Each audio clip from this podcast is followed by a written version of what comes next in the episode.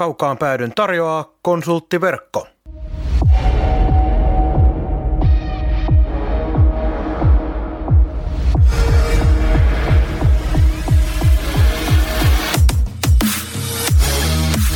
Tämä on Kaukaan pääty.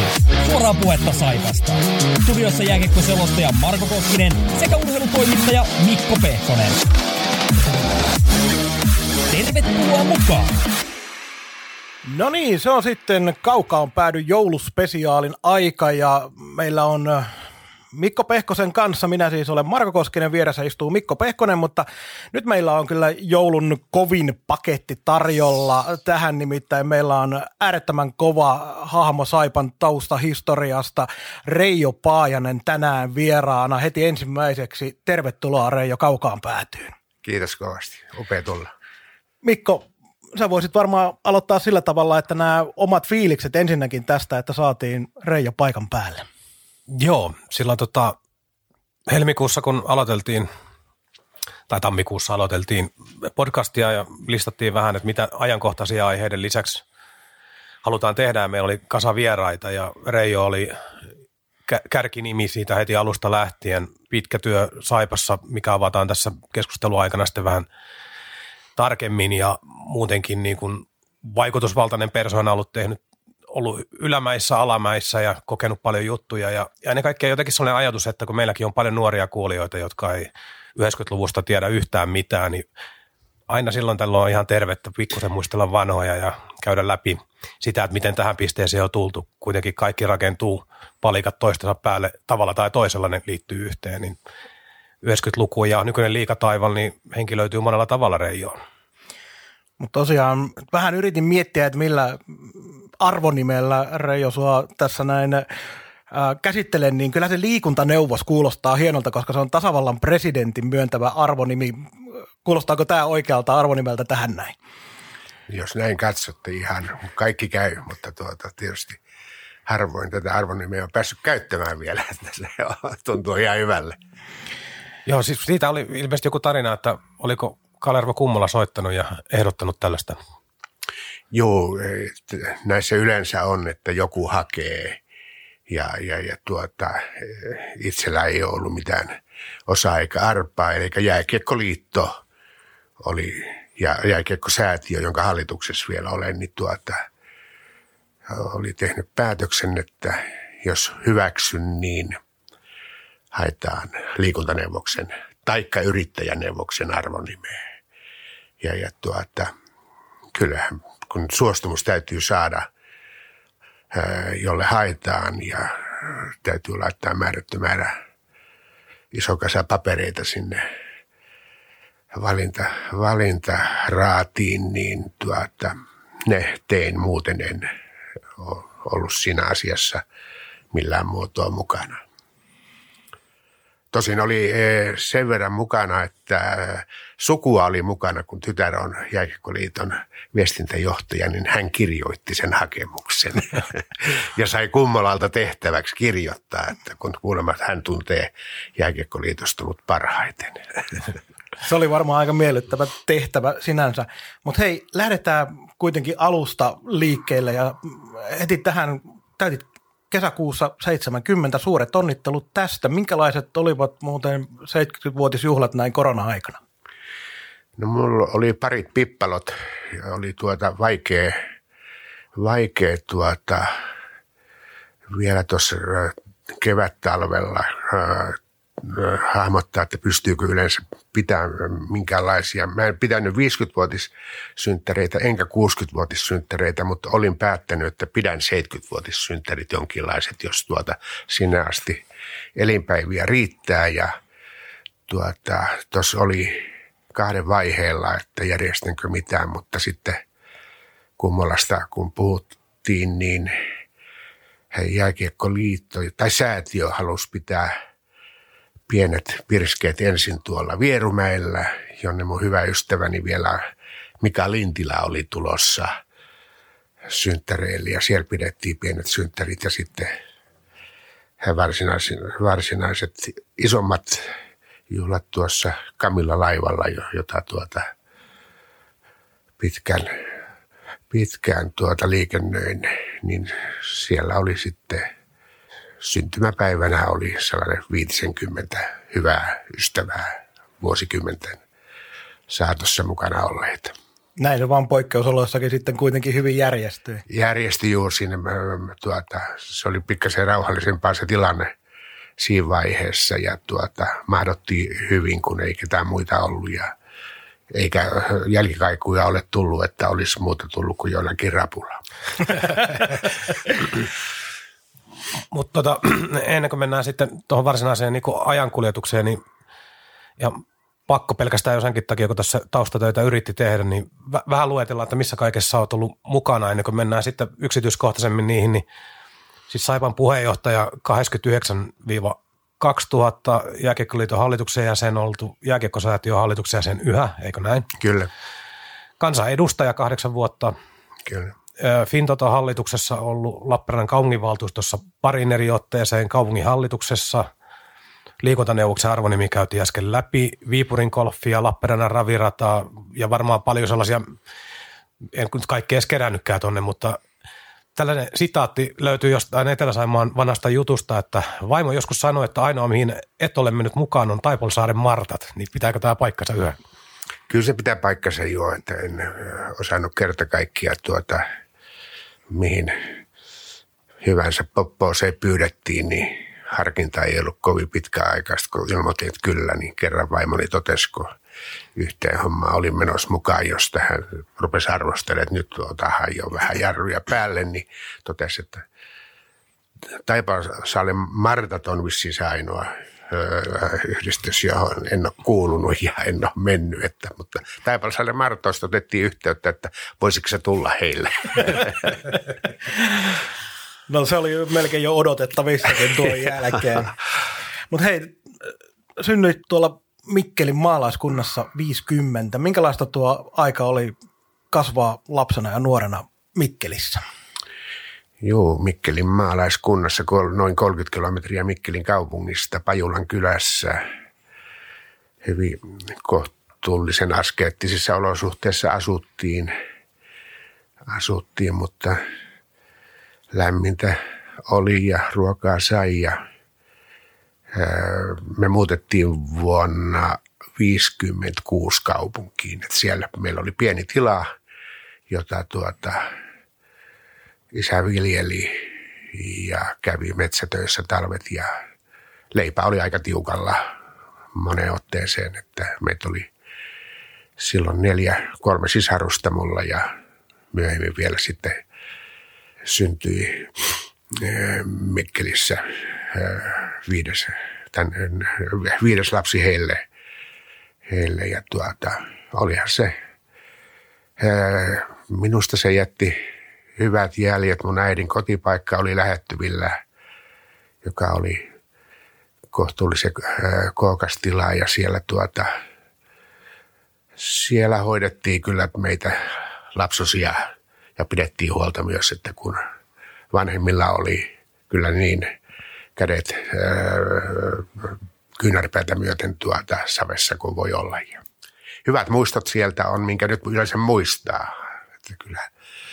Ja, ja sieltä tosiaan tultiin Mikkeliin silloin yleislako aikaa ja isä sai kaupungistöitä ja, ja tuota, Mikkelissä sitten ennen tänne tuloa siellä, siellä tuota asuttiin ja vanhemmat elää edelleenkin Mikkelissä. Se varmaan toi urheilu tuli kohtuu nuorena sitten sunkin elämään. Se lieni kuitenkin sellainen asia, mitä aika paljon sitten noihin aikoihin ylipäätäänkin lapset ja nuoret teki, kun ei ollut, ei ollut videopelejä, mistä puhuttiin edellisessä jaksossa jo Mikon kanssa aika paljon, mutta silloin se taisi olla liikunta semmoinen asia, mitä kaikki teki. Liikunta oli ja mua se kiinnosti eritoteen. Tuota, haaveilin Ranskaan jalkapallon ammattilaiseksi silloin kymppivuotiaana, mutta tuota, ei se sitten ihan toteutunut siellä, vaan me asuttiin Rouhialla kaupunginosassa, jossa, joka oli pallokissojen aluetta ja, ja aloitin pallokissoissa tuon jalkapallon pelaamisen ja siinä tuli sitten 12-vuotiaana valmentajan kanssa syvä erimielisyys peluttamisesta ja siirryin MPhen, josta tuli sitten mun varsinainen kasvattajaseura. Ja tuota, talvella hiihtelin kovasti, vähän yleisurheilin ja sitähän tehtiin kaikkea, mitä tuota, siihen aikaan oli mahdollista tehdä.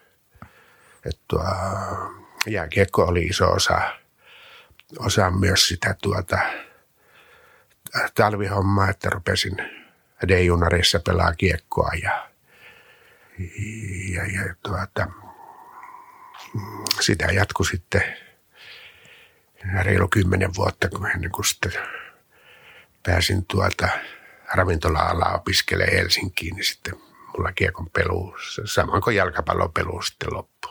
Se oli tota Mikkeli, ainakin se mitä niin Lappeenrannasta käsin näyttää ja vaikuttaa, niin Mikkelihan on niin hyvin, hyvin perinteinen jalkapallokaupunki ollut, että tavallaan se jääkiekko, varsinkaan nykytasolla, niin se on tullut hyvin myöhään, myöhään näihin mittasuhteisiin, missä nyt mennään, että jalkapallo on ollut aina, vastakkainasettelu on ollut aina, useita seuroja.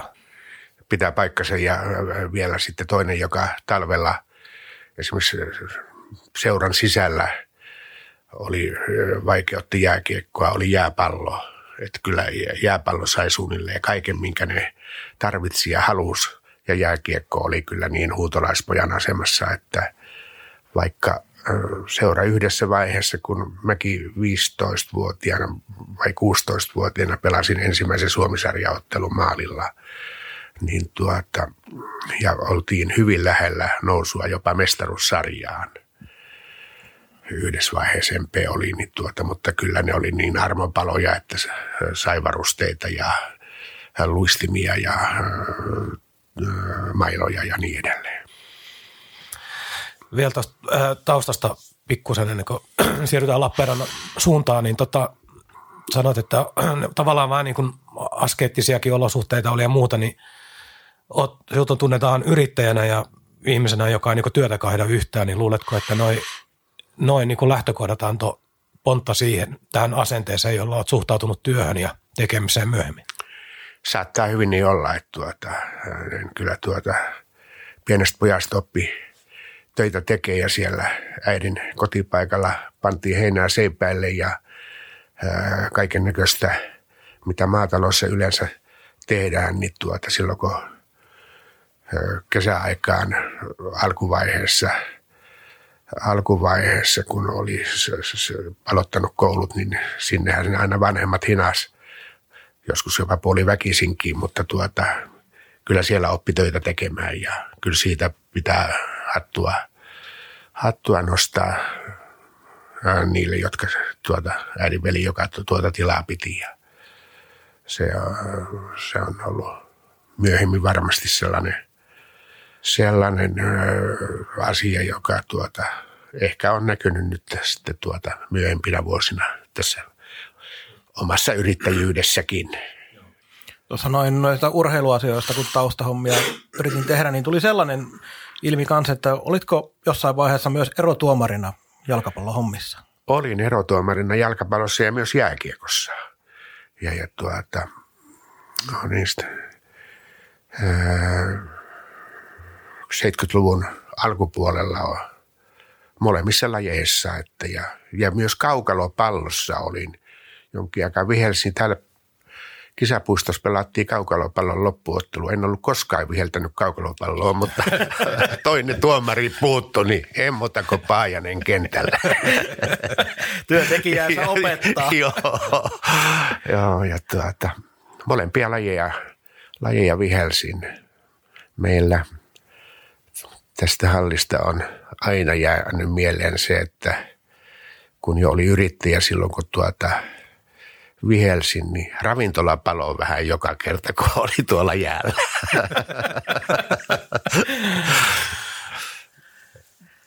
se on toi erotuomarin homma, niin jotenkin mä vedän siitä vielä yhteyden sellainen, että kun sellaiseen lähtee, niin siinä jo myös on sellainen asenne ja ymmärrys siihen, että oppii ja uskaltaa ottaa kritiikkiä vastaan muutenkin kuin pelkästään siellä kentällä. Ja myös se, että jonkinlaista johtamishalua ehkä myös sekin osoittaa sitten. Että. Kyllä se varmaan on näin, että kyllä siinä se on oma maailmansa ja, ja, ja tuota, itse koin aina, että minusta erotuomarit ja, ja joukkueet oli liian kaukana toisistaan, että se, se, se olisi pitänyt tätä yhteistä tekemistä olla enemmän joukkueiden kanssa, että ymmärrettäisiin ne pelisäännöt molemmin puolin, missä mennään. Ja, ja tuota, erotomariosa on niin äärimmäisen vaikea monasti, että vaikka jossain kiekoski, jossa tuota, nopeudet on ja vielä tänä päivänä tullut aivan, aivan tuota, toiseen luokkaan. Silloin vihellettiin kahdella tuomarilla, kun itse vihelsin ja höylläsin kerran tuossa, pakko sanoa niin, muistinko, pelatti, Saipa pelasi HPK vastaan ja oli toisena tuomarina ja Kuusiston Otto tuossa Saipa vaihtoaitio kohdalla se otti vauhtia, se oli tulossa taklaamaan Saipa pelaajaa, mutta sai pelaaja väisti, mä en kerinyt väistää. ja luistimet oli kohta hallikattoa kohti ja tosi Saipa aitio, niin tytär oli siellä lähellä katsomassa peliä. Hyvä isi! No nykyään se melkein tostakin sitten taas pelaaja saisikin jonkinlaisen tuomio, mutta ei tainnut Ei silloin, joo, ei silloin tuota, en tiedä missä toinen tuomari edes oli.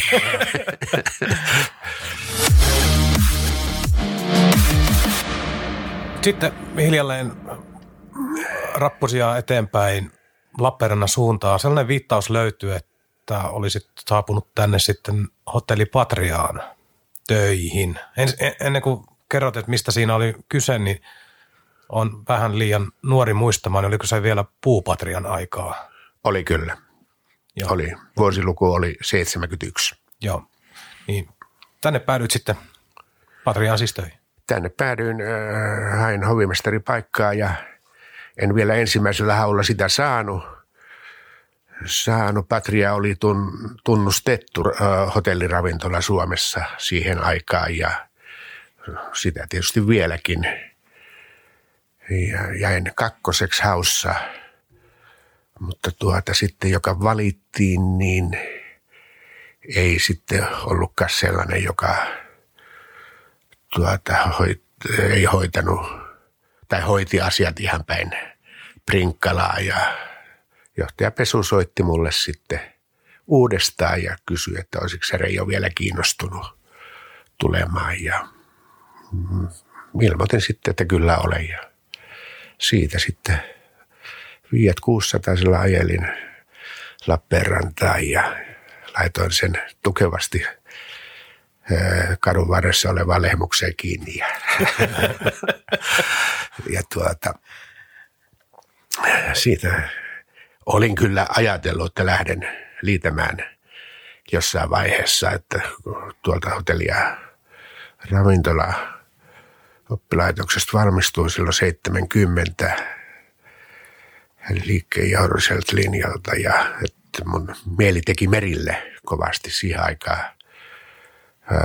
Opiskelukavereet meni laivoihin tuonne matkustajaluksiin ja niin täällä Suomesta liikennöiveihin kuin maailmallakin liikennöiveihin ja siellä tiedas hyvin ja enkö mä tuolta Konnusuolta löytänyt yhden, yhden naisen ja jäin sitten tuota, jäin sitten tuota, kattelemaan, että miten tässä, mitä tässä tapahtuu. Ja edelleenkin siitä on nyt 47 vuotta. Ei ole, ei 48 ole. vuotta, anteeksi. Joo, ei, ei ole maailmanhistorian ensimmäinen tarina, jossa on tullut nainen jossain kohtaa muuttamaan joo, joo. joo, ja voisin, voisin uskoa vahvasti, koska mitä 48 vuotta sanoit, niin ei ole tullut varmaan kaduttua sitä, että meret jäi silloin.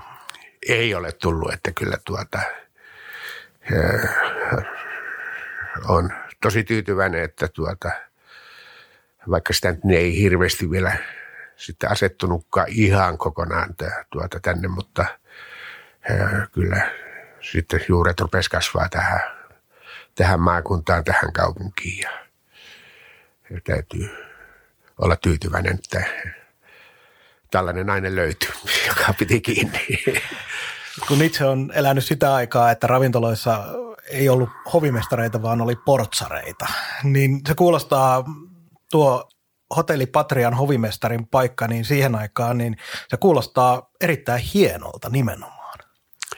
Joo, ne oli kyllä se maailma on muuttunut ihan totaalisesti. Silloin tuota, tumma puku päällä oltiin ja eh, hovimestari oli hierarkiassa, oliko sitten vanhempi tai nuorempi, niin kuin Patriassakin oli, oli tuota, kaksi hovimestaria mun lisäksi, plus sitten ravintolapäällikkö, joka oli niin kuin sitten kingi ja jolla oli oma työehtosopimus ja työehtosopimukseen sisältyi esimerkiksi päivittäiset ryypyt. ja, ja tuota, ei taitaisi ihan nykyään mennä enää. Ei, ei. Että se oli, oli valkeat pöytäliinat ja sehän oli, koko toiminta oli niin erilaista, että ravintoloita oli vähän ja tuota, kun ravintola-alalla aloitin Mikkelissä sitten tehdä töitä 60-luvulla, niin juuret juontaa, että mun ää, tuota, ää, iso isä on ollut hotelliravintolan pitäjä ennen sotia.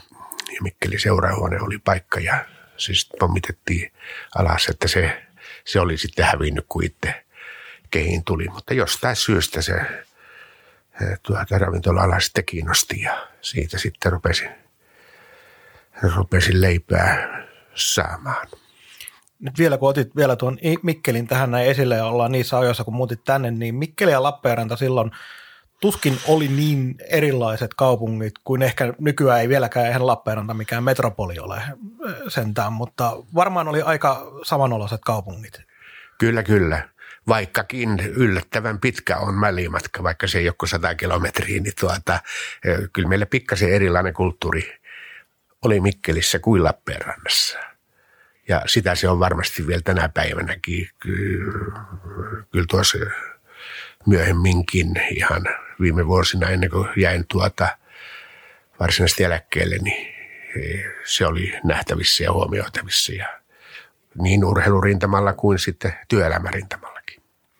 Joo, ja jotenkin muutenkin jäänyt niin kuin sellainen olo, että Mikkeli on ollut aika, aika vieras itsellekin aina ja miettinyt, että se varmaan niin suurin syy on se, että meillä on toi kutostie ja toi itärata, tuosta meillä niin ohjautuu vähän tämä Joensuu-Helsinki-akseli on tavallaan se luontaisempi ja tätä vaakaliikennettä tai poikittain liikennettä on niin kuin paljon vähemmän jotenkin luontaisesti. Ja no aina sellainen olo. Pitää paikkansa, varmasti näin on ja, ja siltä osin tuota, öö, kun – jos et ole mennyt Mikkelistä ohitte, ohitte niin tuota, kun Mikkeli ei niin kuin matkan varrella sitä pääsääntöisesti aina mennään eh, hyvin usein tuonne etelän suuntaan, niin silloin se Mikkeli ei satu matkan varrelle millään. Ja, eh, et, Kouvolan kanssa on paljon enemmän ehkä niin kuin samansuuntaisia meininkiä, vaikka siinäkin tuo Kymijoki on kyllä melkoinen, melkoinen vallihauta. Että. Mutta tuota, ja sen verran pitää sanoa, itse on, itse on todella kiinnostunut Lappeenrannan historiasta ollut aina ja paljon nykyäänkin tulee selvitettyä. Viimeksi luin muuten Pusupuiston kioskin historiasta, oli ihan mielenkiintoinen julkaisu tuosta noin kaivakaa netistä äh. mielenkiintoista paikallishistoriaa, mutta tuosta puupatriasta itse ei, ei minkäännäköisiä muistikuvia kyseisestä paikasta tosissaan ole, ole mutta katsellut kuvia ja lukenut tarinoita, niin kyllä se oli niiden aikalaiskertomusten mukaan niin myyttinen maine ja näytti niin tosi fiiniltä ja hienolta, että jotenkin on niin helppo sanoa, että joskus on tehty jotain virheitä, mutta kun on eletty tietyssä ajassa ja Lappeenrannassa on puutaloja jossain kohtaa purettu, niin sellainen jälkikäteen harmittaa, vaikka ymmärtää, että silloin kun päätökset tehtiin, niin aika oli taas ihan erinäköinen kuin nyt. Pitää paikkansa, paikkansa että kyllähän se tuota, tänä päivänä, jos se olisi, olisi vielä pystyssä, niin sitä tuskin purettaisiin Mm. Mutta tuota, tosiaan se tietysti silloin oli, kun uutta kokonaisuutta alettiin sua, ja alkoivat suunnitella. Mä en enää ollut siinä vaiheessa Patrias töissä, töissä kun uutta Patriaa ruvettiin suunnittelemaan ja rakentamaan, niin, niin, niin se yksi kulma, kun saatiin kuntoon, niin toinen kulma lahosi. Tuota, kun rahaa meni, kaikki rahat meni sen korjaamiseen. Mm. Ja, ja tuota, sitten omistaja, omistaja teki omat päätöksensä. Siinä oli viranomaiset tietysti voimallisesti mukana, että ne patisteli tällaisessa, tällaisesta paikasta, kun oli puukeit, puilla lämmitettävä keittiö, valtavat puulijädet, jossa tuota esimerkiksi ruokaa tehtiin ja, ja hyvää ruokaa. Patria oli tunnettu maankuulu ruoasta ja, ja ruokaa, jota otettiin omasta maakunnasta, metsästä, pellolta ja niin edelleen. Ja, niin, niin, se vaan ei sitten enää, ne olosuhteet oli niin primitiiviset omalla tavallaan, jotka ei näkynyt sinne asiakkaille olleskaan, mutta mm-hmm. tuota, missä tuota sitten henkilöstö joutui tekemään töitä, niin se pantiin sitten matalaksi. Ja toi on niin jännä kuulla toi, niin kuin, että omasta maasta ja metsästä ja muuta, niin ne on niitä arvoja, joilla tänä päivänä huippuravintolat myy itseensä, että raaka-aineet läheltä ja ekologisesti ja Siinä oli 20-luvulla niin. esimerkiksi oma sikala siinä puupatriassa. Okei. Okay. Ja, ja tuota, sieltä otettiin lihaa, lihaa tuota. Siinä oli tuoreustakku. Siinä oli tuoreustakku, joo. Sai, sijat kasvatettiin sillä, mikä jäi tähteeksi sitä ruokaa, että siinä oli, se oli kierti koko ajan. Mutta Patrian kautta sen jälkeen alkoi sitten yrittäjäelämä jos vuosiluku pitää paikkansa, niin 76 löytyy jostain, ainakin oli viite. Viite, niin oliko Lappeenrannan kerhon ravintolatoiminta vai mikä oli, oli. oikea termi? Oli joo, siinä kauppakato neljäs yhdessä. Siellä, siellä tuota ravintoloitsija ei mennyt nurin, mutta ei halunnut enää jatkaa. Ja ne Lappeenrannan kerho etsi sitten ravintoloitsijaa sinne ja ne tuota, tuon Patrian keittiöpäällikkönä oli Veikko Liira-niminen heppu ja hyvä työkaveri mun kanssa ja sit sitä tarjottiin Veikolle sitä vetovastuuta sieltä tai yrittäjyyttä kerholta ja Veki tuli sitten puhumaan Reijo, että mitä jos tuota mentäisiin, otettaisiin yhdessä se, se ravintolahoitoon ja se oli vaikea harkinta, vaikea päätös huntsasi pitkään ja kun ei vielä ollut, kassa oli suunnilleen, omassa lompakossa suunnilleen aina ennen tilipäivää tyhjä, niin tuolta, että mistä keksii rahaa sitten, että ei viittisi velkaa siihen ottaa. Ja velkaa sitten ei paljon tarvinnutkaan ottaa, kun siellä oli valmiit kalustot ja niin edelleen. Ja inhimillinen vuokrasopimus ja sieltä sitten lähdettiin lähdettiin sitä kerhon ravintolaa vetämään yhteistyössä, yhteistyössä Liiran Veikon kanssa. Ja sitten ilme, ilmeisesti jossain kohtaa se jäi sitten sinulle? Se jäi sitten 70-luvun lopussa. Oli tuota, se osoittautui kuitenkin niin, että kaksi perhettä sieltä ei leipää saanut. Ja me heitettiin laavaa ja ruunaa kummalle se, kumpi lähtee olin katkeroitunut, kun jumalata arvasin oikein sen. Laavalla jää ravintola. Niin. Mutta tuota, näin jälkikäteen taas vähänkö tässä, tässä aiemmassa jutussa, että ei, oli onni, että se jäi. Et siitä alkoi sitten, alkoi sitten sattumien kautta – tuli kaiken näköistä toimintaa, jossa tuota, ulkopuolelta sen ravintolan. Ensimmäisenä Joutsinon asuntomessut vuonna 1979, jonka ravitsemushuolto sain ja, ja tuota, siitä lähti tällainen ulkopuolinen toiminta aika isostikin liikenteeseen. Onko, se, onko Joutsen asuntomessut, onko se sitä niin kuin Lampikankaan alue? Lampikankaan alue. Joo. Kuukauden tapahtuma, jossa oli paljon ihmisiä ja tuota, aina ravintoloitsija, joka otti sen ravintolabisneksen siellä tai sai haltuunsa, niin hoiti sitten koko sen alueen kaiken näköisen myynnin ja, ja tuota, siellä kun oltiin aika kauan siellä alueella, niin siellä kävi jäätelö ja makkara ja ruoka-annokset kaupaksi. Siellä oli parisataa näyttelijän asettajaa, jotka ruokaili päivittäin ja parhaimmillaan – meni ruoka-annoksiakin sellainen pari tuhatta. Ja kuukaudessa tehtiin ihan, ja sitten siellä oli myöskin messuhinnat.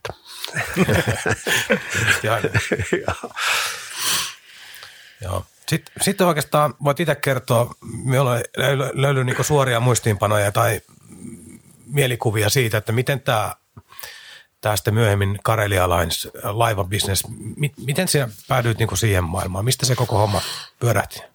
Se, joo, kiitos.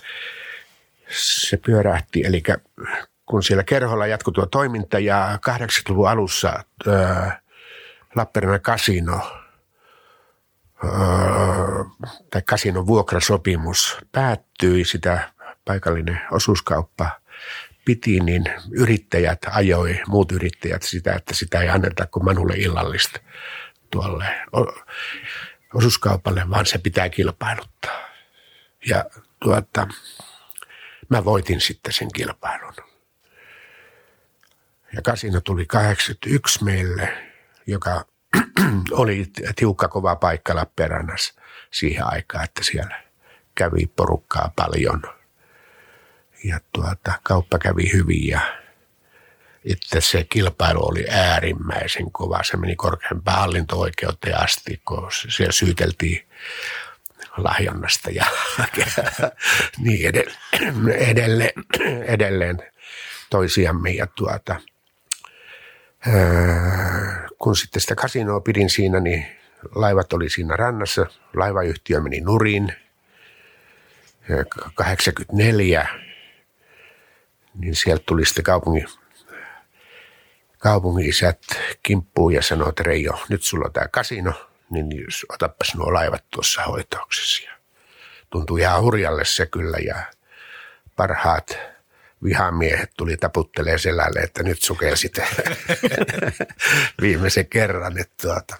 Ja siitä alkoi sitten laivayhtiön, laivayhtiötoiminta 85, me aloitettiin vai 86 nyt. Ja tuota, taisi olla, että 84 siitä tuota, käytiin neuvotteluja ja se ei ollut edes missään kilpailussa sitten, että se oli, se oli niin raakea bisnes, että moni ei siihen uskonut, että sinne tuota, yrittäjänä voi pärjätä. Vähän sellainen niin kuin löytäjä saa pitää. Löytäjä saa pitää, se on niin kuin tuota, tasan näin. Ja, ja tehtiin sitten siinä radikaalia muutoksia, ruvettiin sitä kalu, kalustopohjaa uusimaan ja muuttelemaan ja yhteistyössä kaupungin kanssa ja ja, ja tuota, niin siinä henkiin jäätiin sitten. Eikä oikeastaan ollut sellaisia ongelmia olleskaan, kun tuon kun ravintola business aloitettiin, että se, se oli vaikeaa silloin alkuun, että tuntui, että tästä ei tule mitään. Että, ja kun sitten se pesäero, pesäero piti yhtiökumppanin kanssa tehdä, niin tässä tuota ihan kohtuullisesti lähti homma menee eteenpäin, mutta johtui pitkälle siitä kylläkin, että sellaiset kannattamat jutut karsittiin välittömästi pois. Vaikka ei ymmärtänytkään muuten, muuten siitä itse teknisesti siitä hommasta mitään, mutta tuota, ymmärsi sen numeroita, ymmärsi, että tuota, tuloja pitää olla enemmän kuin menoja. Eikö noihin, noihin aikoihin kytkeydy sitten Karelia Linesin niin kuin, tarinaan sekin, että ää, Viipurista tuli business, että Viipurissa alkoi tapahtua myös asioita myö, myötämielisesti. Viipurissa alkoi tapahtua myötämielisesti asioita ja ö, oli viitta vailla kyllä, että se, se sukeltaminen olisi tapahtunutkin Viipurissa, kun Viipurin pyöreä torni tuli, tuli tuota yhteis, yritykseksi, jota Lappeenrannan kaupunki ja Viipurin kaupunki yhdessä rupesi tuota, hakee siihen yrittäjää. Ja ensimmäisenä tietysti laivuri siihen sattuu hyvin ja sehän olisi ollutkin tällainen loistava kolmiyhteys, että sä otat asiakkaat tuosta Lappeenrannan satamasta, viet ne Viipurin ja käytät ne pyöreistornissa ja tuota, tuot sitten ne takaisin Lappeenrantaan. Mutta se äh, yhteistyö äh, tai tämä diili ei onnistunut sitten siinä. Mä nostin kädet jossain vaiheessa pystyy. Se meni niin hurjaksi se se, mitä siihen olisi pitänyt sitten laittaa, että siinä ei ollut niin päätä eikä häntää. Että, mutta Viipurissa oli, meillä oli hotellikiintiötä siellä, hotellit Ruspassa, joka oli aika uusi ja tuota, hyvää yhteistyötä sinne monella rintamalla. Joo, ja tota, san, jossain haastattelussa olet viitannut näinkin, että tota, jos, jos laivayhtiön lento olisi jatkunut, jatkunut niin kuin pelkkää ylämäkeen, niin ehkä politiikkakin olisi voinut jäädä kokematta. Olisi varmaan jäänyt, jos tuota ei tullut sitten, kun yksi kaunis päivä venäläiset päätti, päätti että tuota, enää ei viisumivapaat risteilyt ole mahdollisia.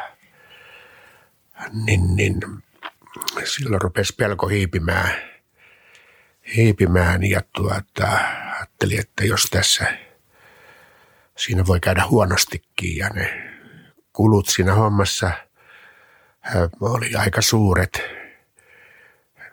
kesäajalta, vuositasolla päivittäinen esimerkiksi käynti pelkästään joku satamakustannukset oli 10 000 markkaa. Et se tuota, ja jos sulla ei ole matkustajia, niin siinä, siinä käy, ei tarvi pitkä juoksu olla, kun tuota, sä oot siellä kanavan pohjassa, niin, niin, niin siinä sitten tuota, ruvettiin tekemään päätöksiä, että nyt, nyt tuota, luovutaan tästä leikistä ja katsotaan, että tarvii uusia voimia, voimia siihen ja tuota, uudet voimat tietysti löytyi, päästiin eh, inhimillisillä toimenpiteillä siitä toiminnasta eroon ja saatiin kohtuullisesti myös sitten tämä sisävesiliikennepuoli, tai hyvinkin tuota, luovuttiin myös siitä. Joo, tuohon venäläisiin liittyen, niin siis on tuhansia ihmisiä kertomassa tarinoita, miten Venäjän kanssa toimittiin siihen aikaan ja minkälaista se meno oli, niin miten, miten, mitä itse muistat niistä? Oliko niin kuin, kun se toimintakulttuuri Suomessa on tietynlainen, he, heillä on tietynlainen, niin oliko se toiminta helppoa vai vaikeaa? Pystyykö luottaa sanaa? Miten, miten sopeudut niin kuin siihen kulttuuriin? Neuvostoliiton aikaa pystyi luottaa paremmin. Et silloin tuota, tosin kovasti neuvoteltiin lukemattomia tuota, ää, käyntejä ää, keväällä ennen purjehduskauden alkua niin Viipurissa, joskus Moskovassa ja, ja tuota, myöskin sitten tuota, kun Neuvostoliitto hajosi ja tuli Venäjä, niin sen jälkeen alkoi, että ei niin kuin, kyllä joka kevät oli puu ja kuoren välissä. Jotain ihmeellistä tuli aina ja piti niin kuin tuota, kyllä ihan nyrkkiä joskus vetää pöytään ja niiden kanssa oppi kyllä elämää, että kun tuntuu, että ne lyö nokkaa, niin pitää lyödä nokkaa takaisin, muuten ei pärjää. Ja, ja tuota, että sai sitten niin kuin inhimilliset sopimukset syntyy. Että se tuntui käsittämättömältä, että kun tässähän liikennöi toinen, toinen tuota varustamo kanssa, eli Kristina Prahe, me vietiin sinne lähes noin 100 000 matkustajaa vuodessa purjehduskaudella. Viipuri sai hyvät tulot niistä. Niin yksi, kaksi ne lyö tuota jarrut päälle, että ei päästäkään. Se oli niin jotenkin aivan hämmästyttävää ja sitä niin ounasteltiin, että tällainen voi tapahtua milloin hyvänsä ja se tapahtuu milloin hyvänsä. Kesken kovimman purjehduskauden niin heinäkuussa niin ne löi jarrut, jarrut päälle ja tuota, eikä se, kyllähän sinne nyt, nytkin purjehduksia tehdään, mutta ne määräthän on ihan äh, kaksi prosenttia siitä, mitä asiakasmäärät, mitä ne parhaimpina vuosina oli sinne. Ja sitä olisi voinut vielä kehittää ja jatkaa ja rakentaa sinne lisäpalveluja sitten yhteistyössä heidän kanssaan mahdollisesti, jos tuota. Mutta se arvaamattomuus oli kyllä, se oli joka vuotista. Tuosta meinasin kysyä, että löytyykö tälle, kun pistettiin jarrut päälle ja tuli nämä ongelmat vastaan, niin löytyykö sille mitään selitystä sitten ajan myötä, että miksi näin tehtiin? en mä ainakaan saanut sellaista järkevää selvitystä siitä, että miksi näin. Näin, että tuota, sellaisia ongelmia, jos tuota, olisi ollut niin siellä Viipurin päässä, olisi matkustajat aiheuttaneet. Ainahan joku kaheli saattoi olla, että tuota, alkoholin vuoksi töppäili, mutta harvoin, että ei, Ja ne kyllä pakattiin aina laivaa sitten siellä, että kyllä milisi hoiti ei, ei, ei, ei jäänyt sinne pyörimään. Että eh, jotkut saatto karatakin joskus jopa tuota Pietarinkin ja Leningradiin, mutta eh, todella harvoin. Ei, se, se, se, ei, ei selvinnyt mulle ainakaan tuota, että mikä se sitten se perimmäinen syy oli. Että ne, kyllä viipurilaiset itse hämmästeli sitä suuresti kanssa, että, mutta kun se päätös tehtiin Moskovassa, mm. eikä Viipurissa. Ja isot päätökset kaikki Moskovassa. Kuulostaa vähän semmoiselta niille aikoille ehkä perinteiseltä semmoiselta voiman näytöltä vaan. Että kyllä, kyllä. Tehdään, kyllä, kun kyllä. voidaan tehdä päätös. Kyllä, kyllä. Ja olisiko ollut sitten siinä sellaista ehkä oli, että siellä rupesi menemään liian hyvin äh, tuota, ja länsiraja, jossa Viipuri sijaitsi Venäjän kartalla, niin tuota, rupesi länsimaistumaan liikaa. Ennen, ennen kuin Marko alkaa viemään tuonne Saipan suuntaan, Saipan suuntaan, niin yksi kysymys, mikä ei liity nyt suoraan näihin tapahtumiin, mutta olen miettinyt monta kertaa sinun kohdalla, kun sulla on yrittäjätausta ja esimerkiksi niin Saipan ajat ja muut, ja olet tottunut siihen, että asioita, kun pitää jotain asioita päättää, ne voi tehdä niin kuin nopeasti ja pitää ongelmiin reagoida nopeasti ja olla suoraviivainen ja sitten olet kuitenkin politiikassa vaikuttanut pitkään, niin onko, miten tämä poliittinen kulttuuri, jossa joutuu niin kuin väkisin säätämään useiden ihmisten kanssa ja isojen joukkojen kanssa kontra se yrittäjyys, niin minkälainen kasvuprosessi sinulle oli opetella tuo poliittinen kulttuuri sitten niin kuin myöhemmällä iällä? Aika kauhea ja vaikea. Tuota, kyllä tosiaan kun 30 sekunnissa teki omassa yritystoiminnassa päätöksiä, niin sitten kun pysty metsästä sotkeutui tuonne kunnallispolitiikkaan, niin siellä meni suunnilleen kolme kuukautta pienemmänkin asian kanssa pyöritellessä, niin olihan se kyllä, ja niitä ensimmäisiä haastatteluja, joita esimerkiksi paikalliseen lehteen Antoni ei olisi uskonut ikänä, että mies yrittää vielä sitten valtakunnan politiikkaa mukaan. Että laitto kyllä sen niin nippuu kuin voi olla. Ja tuota, ja, mutta jotenkin sitä vaan ihminen, että se ensimmäinen päivä hirvessäkin on kaikista vaikein. Niin. Siinäpä hyvä elämänohje meidän nuoremmille kuuntelijoille. Kaukaan pääty. Suoraa puhetta Saivasta. Siirrytään sitten pikkuhiljaa Saipaan. Olit tosiaan maalivahtina, olit erotuomarina, jääkiekko oli pitkälti tuttu. Miten Saipa tuli kuvioihin mukaan?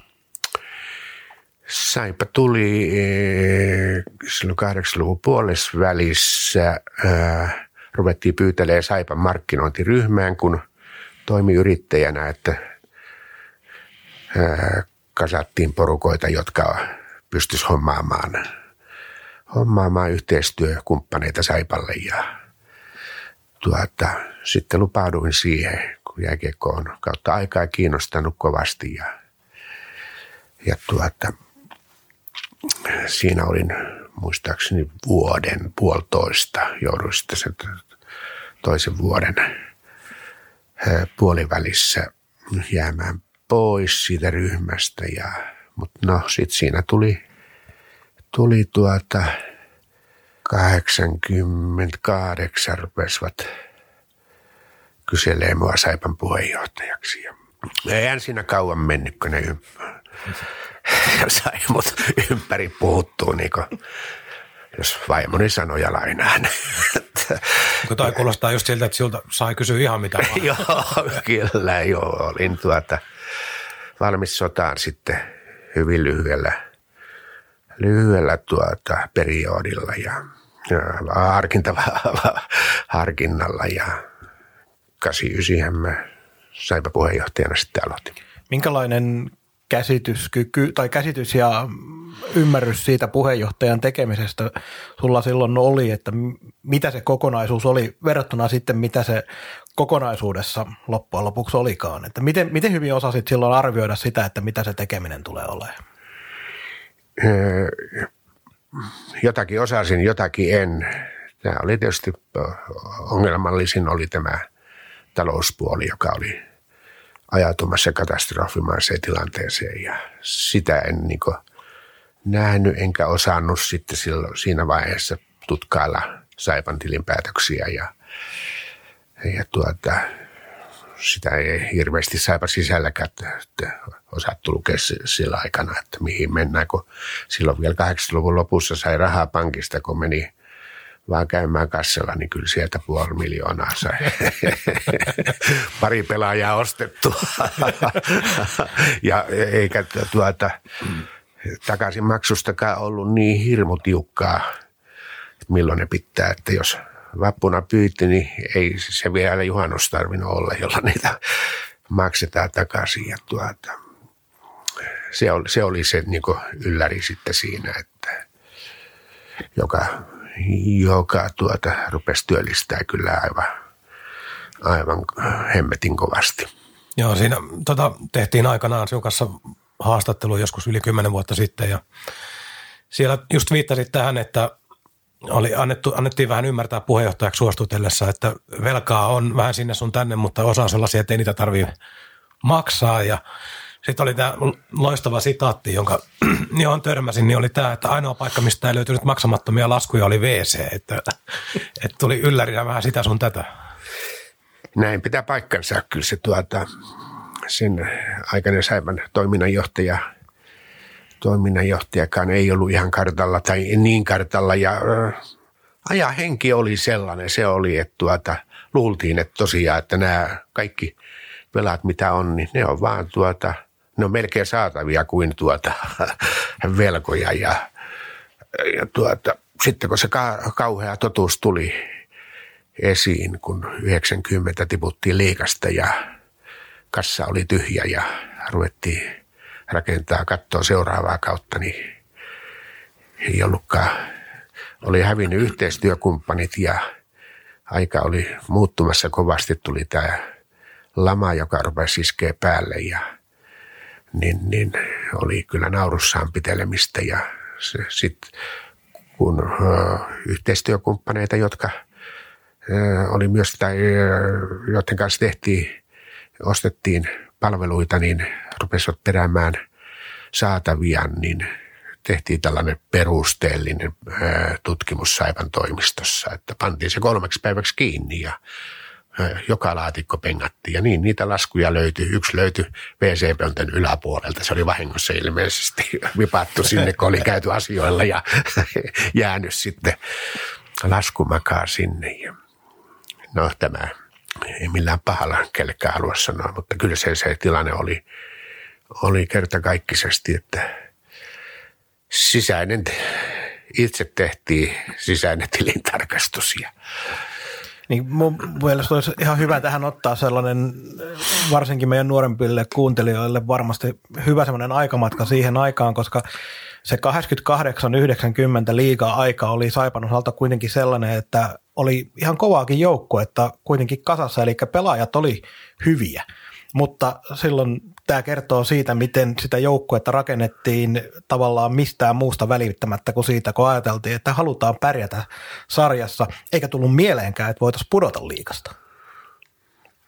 Tasan näin. Kyllä se, tuota, se kun joukkue, joka tuota tuli alas liikasta, niin ei ollut uh, huono. Se oli, se oli kertakaikkisesti tuota hyvä ryhmä ja jonkun täytyy, täytyy pudota, niin tuota – näin kävi sitten meille ja ehkä näin jälkikäteen oli tässäkin tapauksessa, että oli onni onnettomuudessa, että pudottiin. Että päästiin se, laittaa se pesä kuntoon. Mitä pitemmälle se jatkui, niin me tehtiin taatusti konkurssi. Joo. Tota, noista noista tota, vielä tar- tarkemmin, niin jos se putoamiskausi 90-91, niin tota, siinä oli monta, monta tragediaa mukana. Taloustilanteen kerroit, että se oli, tiesitte jo itse, miten huono se oli, mutta se, että sarjasta tiputti ilman karsintoja. Ja Saipa oli kolme pinnaa, kolme pinnaa taisi jäädä sä, säilymisestä, niin tota, se oli aika raaka maailma, että ei karsintaa, karsintaa tunnettu ja suora putoaminen sen jälkeen taisi vähän häipyäkin laskusta, että oli yksi niin parhaita joukkueita, mikä putos, jos puhutaan urheilullisesti. Mä luulen, että näin, näin oli ja muistelen tuota, juu, sen jälkeen ei suoraa putoamista sit otettiin niin opiksi, että näin ei voi tapahtua, että, mm. ää, että tulee karsinta, että jos sitten putoaa karsinnan kautta, niin se on niin ok, mutta ei, ei suoralla, että se on, ne on ne panostukset, ne on ollut aina niin isoja kuin suinkin mahdollista ja niin ne on tänä päivänäkin. Se taisi olla vielä kun mä tykkään, tästä ajasta tykkään hirveän paljon, koska se oli sellaista aikaa, milloin mä todellakin kasvoin saipaan kiinni ja ne, muistan ne tunteet ja kaikki silloin. Se oli Lukko muistaakseni se, joka oli siinä saipaa kolmea pistettä edellä ja siinä ei ollut montaa, joku 5-6 kierrosta ennen kauden alkua, kun tää, äh, kauden loppumista, kun täällä Saipa voitti Lukon ja pudotti viimeiseksi. Ja silloin Ilta-Sanomatkin oikein u- uutisoi siitä, että nyt niin kuin Lukko on pudotettu viimeiseksi ja että Lukko putoaa. Et, et se, oli, niin kuin se aika oli kuitenkin sellaista, että se oli niin tiukkaa se taistelu siinä, että olisi voinut käydä todella monella tapaa eri tavallakin sen kauden jälkeen. Joo, me pelattiin viimeinen peli Ilvestä vastaan Tampereella ja mä muistelen, että meillä olisi ollut voitolla vielä ja jos siinä, oliko se sitten, mä en muista se. Se oli niin, että se oli täällä, täällä oli HPK-peli muistaakseni täällä näin se viimeinen kotipeli, minkä Saipa hävisi ja sitten Saipan piti voittaa se Ilves ja sitten piti vielä keikahtaa, jo, Lukonkin piti niin kuin Nurin, joo, joo, että se ei ollut enää täysin omissa käsissä sitten ja, ja Lukko taisi pelata tasurin tai tasurin joku, pelaa se, sillä, että se ei niinku ollut ei... silloin enää omissa käsissä, mutta se oli kuitenkin toiseksi viimeisellä kierroksella vielä niin kuin hyvin vahvasti näpeissä. Kyllä, oli. kyllä. Kyllä, kyllä. Et se oli raaka, raaka loppu sille, mutta kuten sanoit, niin se mitä tiedetään nykyään ajasta, niin se oli kuitenkin loppujen lopuksi, vaikka se karseelta tuntui, niin hyväksi seuralle. Joo, kyllä se oli. Kyllä itku tuli silmään, kun mä, mä olin joukkueen mukana Tampereella ja tuota, tultiin pois, niin kyllä tiesi, että mikä karmeus tästä alkaa. Oli jo se, se, sen verran, että tämä isosti pohjatietoa, missä, missä tuota mennään, niin vaikka me yritettiinkin sitten heti suoraa paluuta liikaan seuraavana vuonna. Jos tuolta kaudelta vielä muutaman, muutaman yksittäisen asian käy läpi, niin Janetski ja Benak valtavilla taustoilla varustettu kaksikko Saipaa. Mitä, mitä muistat tuohon aikaan, niin ketkä näitä ulkomaan rekrytointeja teki? Oliko nämä taloudellisesti hurjia panostuksia? Mitä muistat heistä? Oli isot panostukset. Kyllä ne ei, tuota, niistä jouduttiin maksaa kyllä. Siinä oli vielä, muistaakseni silloin maksettiin vielä öö, tuota, maitten liitoille plus pelaajille. Pelaajille tuota, korvaukset ja ne ei ollut pieniä. Pieniä. Tuota, meillähän ilman hallituksen lupaa ei tuota, tällaisia hankintoja tehty. tehty. Ja valmentaja oli keskeisessä asemassa. Päätämässä Anttu oli tuota, hommaamassa, katsomassa näitä pelaajia. Ja tietysti valmentajilla on aina, vaikka sekin maajoukkue otetaan, jos vaan saadaan. Niin, tuota, mutta tuota, oli, se oli sitä aikaa. Ja pelaajathan oli kuitenkin maailmanluokkaa kaikki. Otakar Janetskin tietenkin suomalaista liikaa seuranneet, niin tuntee Jaroslav Benak oli myös äärimmäisen kovan luokan pelaaja. Niin tämä äh, Otakar tuli niin kuin kylkiäisenä, Penakkia mentiin kattoa ja tuota, äh, siellä sitten sanoi, sekkiläiset käykäs kattoa tuolla, tuolla tuota, tällaista kuin Otakari Janeski, että on, lähtisi mielellään varmaan pelaa, pelaa ulkomaille ja niin siinä sitten tehtiin tuplakaupat. Kauteen, kauteen kuuluu muitakin ikäviä asioita. On ymmärtänyt vanhoista sinun haastatteluista, mitä on löytynyt. Etkö tuli, tuli se hetki eteen, että piti Antero Väätämöydelle näyttää ovea ja vaihtaa valmennusta, että se oli, se oli kova päätös henkisesti tehdä. Oli, oli. Yrittäjänä olin tottunut jo tuota, työsuhteita katkaisee, kun jos väärinkäytöksiä tehtiin. Ja tuota, tässä ei ollut kysymys siitä, mistään väärinkäytöksistä, vaan tuota, tämä on raju maailma siltä osin, että jos ei menestys tulee, niin se ruvetaan päätä varille kampeamaan ja kyllä joukkue, joukkueen tuota, kapteenista tuli työhuoneeseen, pyysi palaveriin ja ilmoitti, että Reijo, että pinnaakaan ei tule, jos ei valmennus vaihdu. Kyllä siinä, siinä tuota vielä sinä iltana oli suunnilleen hallituskasassa ja puntaroitiin sitä kovasti ja päätös oli tosi vaikea. Ja se oli vielä sitten sen kertominen, kun tuntui, että edeltävänä vuonna oli saanut Antero-palkinnon. Niin oli niin vuoden valmentaja. Vuoden valmentaja. Joo. Niin seuraavana vuonna tulee loppatili kevät talvella, että kyllä, kyllä kun koppiin menin, valmennuskoppiin, niin siinä, siinä tuota sanoja piti harkita, mitä sanoo. Ja tietysti sitten myös toinen valmentaja jouduttiin sanoa irti, että siinä. Mutta ystäviä oltiin senkin jälkeen sitten vähän aikaa siinä meni, että hyvin vaisosti päivää sanoimme toisillemme, mutta ja sitten tarina, tarina kertoo, että ainakin Juseliuksen Heikkikin on kertonut itse tämän tarinan, että oliko kesken, hän oli vetämässä harjoitushallissa harjoituksia, kesken harjoituksia olit mennyt paikalle ja sanonut, että tällainen homma olisi ja viisi minuuttia aikaa päättää tai jotain tällä, tähän tyyliin se oli mennyt. Suunnilleen näin oli, että tuota, kun nyt ei, nyt ei ole aikaa niin tuota, tehdä. Ei ole aikaa kysyä vaimolta, että haluatko vai etkö halua, vaan sä teet oman päätöksen ja kyllä Heikki halusi siihen olin kyllä aika vakuuttunut, että hän varmaan haluaakin. Se oli jo toinen kerta, kun hän tuli kesken kauden saipan valmentajaksi.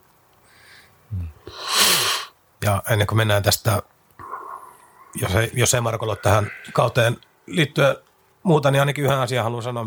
Olet hienosti, hienosti, hienosti muistellut tätä aikaa sitä kautta, että, että tota, kun tämä putoaminen tuli ja talousongelmat räjähti silmille – oliko jotain viiden miljoonan luokkaa kaiken kaikkiaan sitten se saldo jossain kohtaa siinä, niin sanoit, että tässä kohtaa se puheenjohtajuus varsinaisesti vasta alkoi, että siihen asti mentiin vielä vähän niin kuin vihreäsilmäisenä luottamushenkilönä. Näin voi kyllä sanoa, että kyllä se tuota, siinä ne Saipan veloissa oli aika iso joukkue, oli laittanut papereihin nimiä poikittain velkapapereihin ja tuota, siellä oli pelko, että ne lankee maksettavaksi jossain vaiheessa ja mä sitä pohdiskelin sitten jonkin aikaa ja otin tämän koko velka, vel, takajat, velkojen takajat kasalle, olisiko ollut parikymmentä heitä ja tuota sitten pidettiin palaveria ja ilmoitin sitten, että mä laitan jokaiseen nimen, että teidät nimet pyyhitään pois. Kelpas silloin nimi vielä, että se oli, se oli tuota, siitä on saanut kyllä kovan kiitoksen, äh, kiitoksen että tuota vapautin porukan ja ehkä se on ollut yksi osa sitä, että sitä velkaa sitten ruvettiin, äh, edellytin, että jos ikänä millä tavalla voi, voidaan niin hoitaa sitä velkasaldoa erityyppisiin rahoituksiin, niin sitä hoidetaan. Että tästä ei, junasta ei kuitenkaan hypätä pois kuin, kuin tuota, äh, ilman minkä, minkäännäköistä velvoitetta. Että se, siinä nostan hattua tälle porukalle ja tietysti saipa hallitukselle kokonaisuudessaan, että olihan se aika siihen aikaan, niin sitä aikaa ei jossainpä se ollut aiemmin, että kun kaupunginhallitus kokoontui, niin Saipa-hallituskin olisi ollut päätösvaltainen.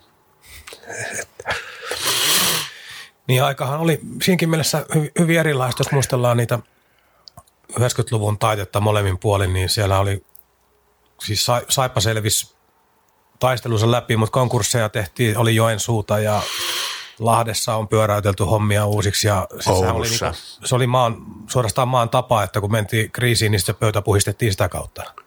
Kyllä, Oulu, Joensuu, Joensuu monta kertaa – mm. Kuopio. Joo, niin olikin jo. Että kyllä siellä tuota, aina ne jättää pahat jäljet ja kyllä tästä tuota, kovan rutistuksen kautta selvittiin ja se oli, kyllä se puheenjohtajuus tasan alkoi silloin ja kyllä siinä sitten jo yöunet väliin meinas mennä ja meinas lähteä tämä Joutsinon Konnunsuolta oleva nainenkin karkuun, kun se rupesi pankista tulee kirjeitä, että tämä talo, mikä teillä on, niin tämä on enää teidän vaan talo. Saipa vel, velkojen vakuutena. Ja Tällainen luotettava tasainen bisnes. Tällä, joo, niin. Hän katteli sitä meininkiä, että tämä ei ole enää elävää elämää. Mutta siinä se homma selvisi ja äh, selvittiin se aika nopeasti sitten, että meille mutta siinäkin, siinäkin kohtaa miehen sana kelpas kuitenkin, että ja siihen luotettiin. Joo, kyllä se tuota, kyllä siinä hyvä ystävä Reino Solehmanen oli yksi aivan merkittävä, merkittävä tässä asiassa tekijänä. Ja myöskin kaksi, kaksi tuota, kaupunginhallituksen jäsentä, jotka tuota, toimi kovasti Teuvo Kinnunen, Vainaa ja Hannu Myyryläinen, niin tuota, he edesauttavat kyllä, että me joukkueena, jotka on omaa osuuttaan tuonut, ei ole tuonut millään tavalla julki, mutta Ressi oli sellainen työmyyri, että se meni kyllä joka kolo ja rakoon ja tuota, kyllähän me sitten yrityksenäkin, kun oli mahdollisuus ja saatiin määrätyllä tavalla verotuksessa sitä hyötyä, niin laitettiin aika iso summa tähän velkojen hoitoon. Muuten saatiin niin nämä akuutit hommat pois, ettei ollut se konkurssiuhka koko ajan päällä ja kulurakennehan oli, piti pienentää ja se mikä tuota, muista oliko siitä juttua, silloin Mikko kun teit juttua, mutta kun pelaajapalkkiot esimerkiksi lyötiin sitten yleisötuloihin sidottiin, että puolet yleisötuloista saa pelaajat. Niin sitä oltiin menossa rastupaa harvassa viikko, kun tuota, yksipuolisesti sanottiin sopimukset irti, mutta katsottiin, että kuin pitkälle ne sitten nämä mahdolliset raastupahaasteet elää ja jälkikäteen pelaajatkin oli tyytyväisiä. Ne sai sen, minkä luvattiin, eikä se jäänyt sitten niin saamatta niitä palkkioita, joita monessa seurassa valitettavasti jäi. Niin, silloinhan se oli niin, että osa pelaajista myös sitten lähti, kun tämä tilanne tuli eteen. Ne, kun jokainen sai lähteä, että ei, niin. ei tarvinnut jäädä, että se on ja kyllähän niitä meiltä sitten ja pelaajia myytiinkin niin paljon, joko silloin oli vielä mahdollista. Se oli niin jelppas hirveästi tähän päivään nähden, että meillä oli ihan tuota rahaksi käypiä pelaajia useita, joita tuota saatiin kaupattua pois. Kaukaan päädyn tarjosi konsulttiverkko.